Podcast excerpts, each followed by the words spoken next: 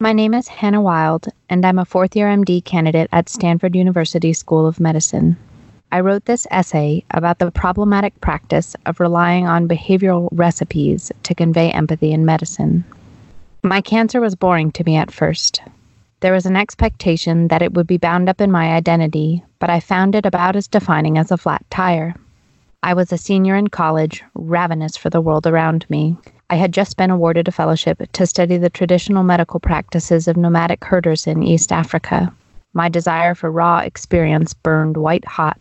My letters from this era read like hieroglyphics. I could barely express myself, choking on my own sense of intensity. The last thing I found interesting was the lump I had been ignoring for the past semester.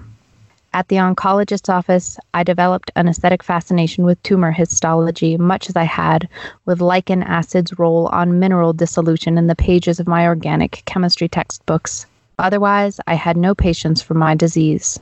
The news that I would have to sit still to wait for biopsies and treatment inflamed my sense of urgency. I was like a fighting dog with cayenne in its eyes, straining at the leash. So when doctors approached, dripping in sympathy, it was as if they were offering overwrought condolences about a delay in an alternator repair that stood between me and the open road. I was not surprised that they could not imagine how hard this was for me. I was not surprised that they, quote, could not imagine how hard this was for me. They had never asked, and they knew nothing about me.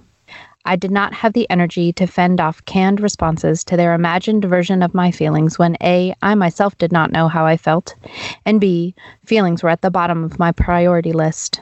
I wanted to fix the issue as fast as possible and head to the field. Empathy was not what I needed. I wanted competence, confidence, and authenticity. At that time, I preferred the humorless, emotionally obtuse doctors who unflinchingly rattled off Kaplan Meier curves and cited New England Journal of Medicine articles on the uselessness of my only chemotherapy option to the new school of empathy acolytes. Another patient would have needed something different. One size does not fit all.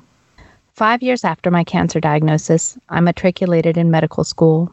During two years of preclinical education, medical students are subjected to a slew of didactic trainings intended to teach empathetic behavior. Diagrams, protocols, frameworks, and algorithms accompany these sessions. An academic industry has grown up around empathy in medical education, including validated scales and randomized control trials that provide support for such assertions as, quote, empathy is a cognitive attribute, this initiative is motivated partly by data showing that malpractice suits are associated with patients' perception of physician communication, along with the move to tie incentives such as Medicaid reimbursements to patient satisfaction. The movement has spawned corporate purveyors such as Empathetics, a company that purports to reduce the likelihood of malpractice claims with the trademarked acronym EMPATHY for eye contact, muscles of facial expression, posture, affect, tone of voice, hearing the whole patient, and your response. Despite good intentions, these didactics come across as if medical professionals are merely engaging in a higher stakes version of Mr. Potato Head. Open up the tater tush, select one part per hole, and voila, you have produced an empathetic interaction. Acute bacterial sinusitis, amoxicillin. Death of a family member, concerned manipulation of eye muscles, statement of condolence, plus 10 milligrams per grief kilogram of compassion. Considering a patient's experience of their illness is fundamental, but it cannot be accomplished with recipes. While it may be possible to teach students to communicate in a manner that is perceived as empathetic, is it possible to teach students to feel empathy, which is an inner experience rather than an outer act? I still sting with resentment toward one young doctor who followed all the quote right scripts at my expense during my cancer treatment. We met one morning at an East Coast teaching hospital, one day after an inguinal lymphadenectomy to remove the lymph node basin into which the tumor drained. As she hesitated in the doorway, wearing a chartreuse cardigan and labored expression of concern, I already felt besieged.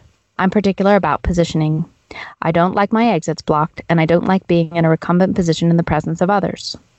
She watched me struggle to sit up without intervening.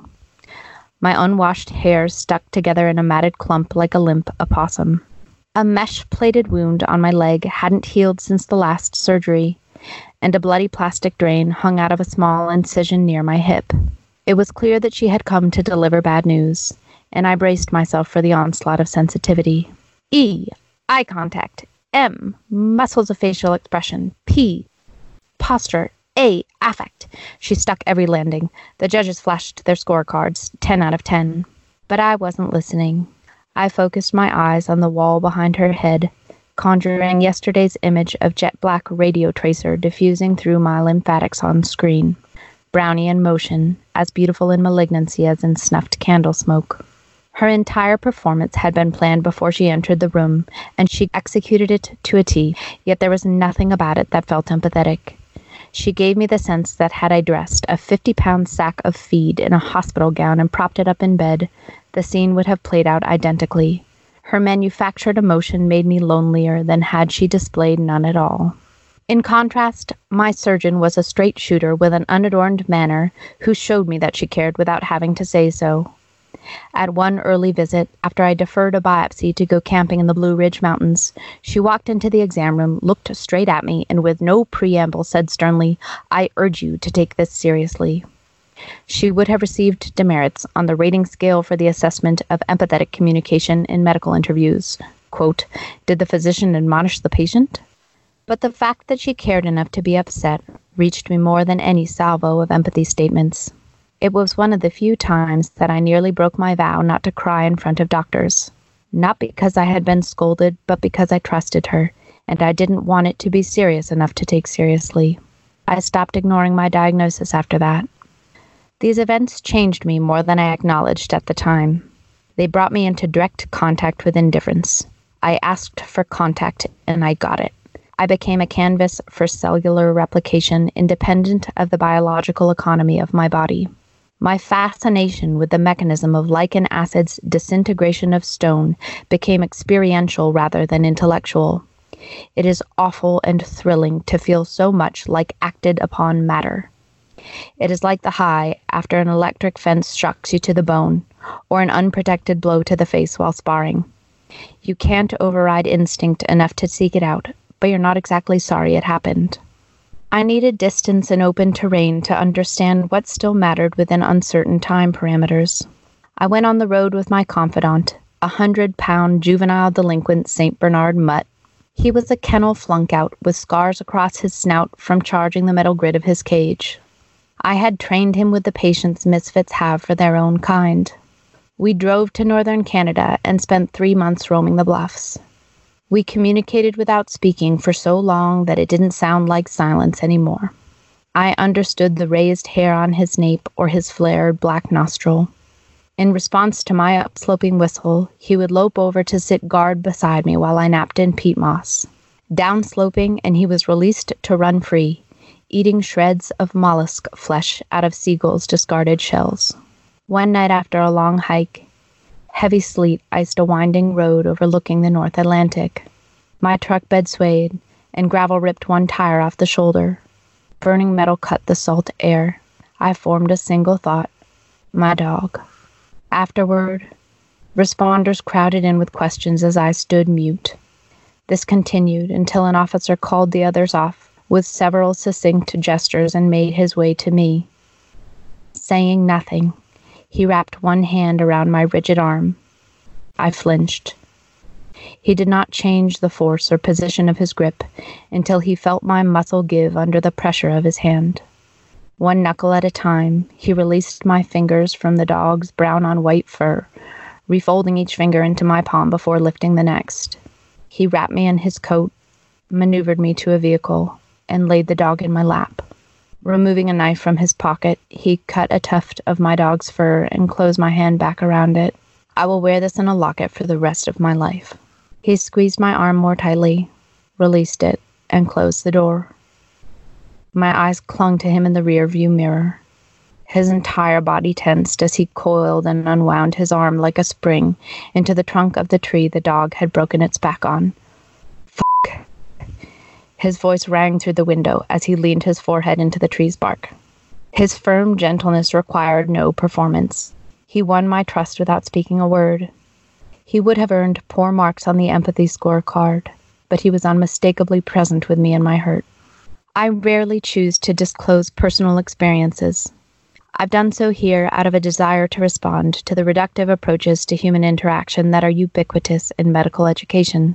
Researchers cite improved patient ratings of clinical interactions as evidence for the success of empathy interventions.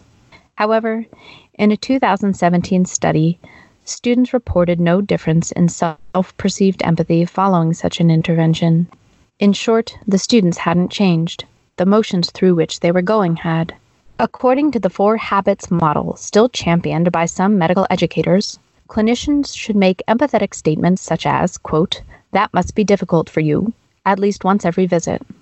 While such rote tactics appear mild compared with the scripting that has been promoted elsewhere in the health sector, such as patient interviews in nursing, they nonetheless leave many trainees with the sense that they have committed a kind of betrayal. As one Japanese student said after an empathy training, I learned some skills of interviewing patients, but I could not empathize with patients very well. I felt like I had lied when I said empathizing words to them. Is empathy even the right goal? A 2009 review in Patient Education and Counseling of nearly 40 assessment scales used in research on empathy in medicine provides an overview of self reported measures, such as the Interpersonal Reactivity Index, Jefferson Scale of Empathy, and Questionnaire Measure of Emotional Empathy as well as observer rated tools such as the Accurate Empathy Scale and Roter Interaction Analysis System. These schemas include items such as, quote, I tend to lose control during emergencies. I become nervous if others around me seem to be nervous, and I am able to remain calm even though those around me worry, reverse coded. Susceptibility to emotional contagion is its own subcategory of the questionnaire measure of emotional empathy, and it correlates positively with empathy scores.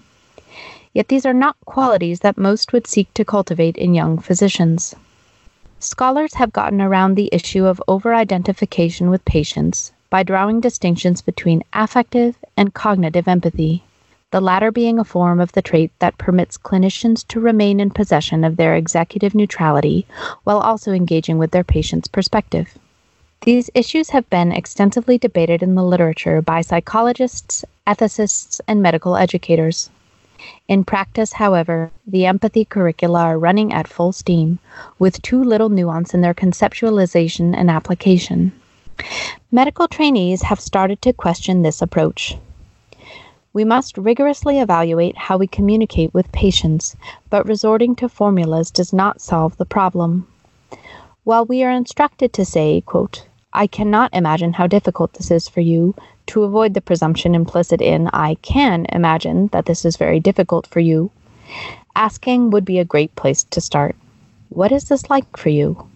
What are you going through? Tell me your story. Open ended inquiries stop a protocolized approach dead in its tracks and do not feature prominently in empathy instruction. Mired in flowcharts that do not take into account the individuality of the patient sitting before us, we cannot be empathos. We are stuck in our own heads. It is not possible to script genuine empathy. My medical school uses a keep, stop, start format for feedback. That is, what should we keep, stop, or start doing? I respond in kind. Keep insisting on the importance of emotional intelligence in medicine. Stop adopting a reductive approach to its inculcation. Start selecting students who are capable of responding to suffering without referring to an instruction manual. Educators could train students to check every box on the empathy rubric, as the doctor at the teaching hospital did. By all metrics, she aced the performance, but in so doing, she alienated me with the contrivance. Or schools could forego the template and encourage us to be with the patient as my surgeon and the police officer were. It would be less polished, but the hospital would be a better place. Ideally, medical schools would select students who possess these abilities innately. But short of this, what are the options? Just as there is no single script that applies to all patients, there is unlikely to be one right answer. In a 2009 Lancet Perspective piece titled The Dangerous Practice of Empathy, Jane Macnaughton, director of the Center for Medical Humanities at Durham University in the UK, wrote that a crucial role of the medical humanities is to keep a critical eye, quote, on the way in which medicine can hijack complex ideas confining and defining them in its own terms and changing their meaning and impact. While I don't have the solution for how to teach the faculty of empathy to individuals who innately lack it, what I ask is that we recomplicate the concept. The importance of the problem demands a more nuanced approach. Perhaps the fake it till you make it school of behavioral change has some credence. But until these rote performances engender genuine empathy in the student, I ask that we call it something different. This may seem like semantics, but it is important. For some patients, simulated empathy may be better than none. I am not one of those patients. Regardless, we should at least be explicit about what we are doing. Pain wants authenticity. As medical trainees, we sit with patients who are past consolation and a stock response is inadequate. Compassion is not a compounding pharmacy. There is no formula for empathy. There is no equation for how to understand an individual patient's experience of their condition, and no script for how to respond in a genuine manner that takes this into account. But by elucidating these as the goals in the face of patient distress, we will achieve something much closer to meaningful presence in their pain. Suffering looks me in the eyes and demands, Give me something real. I look straight back.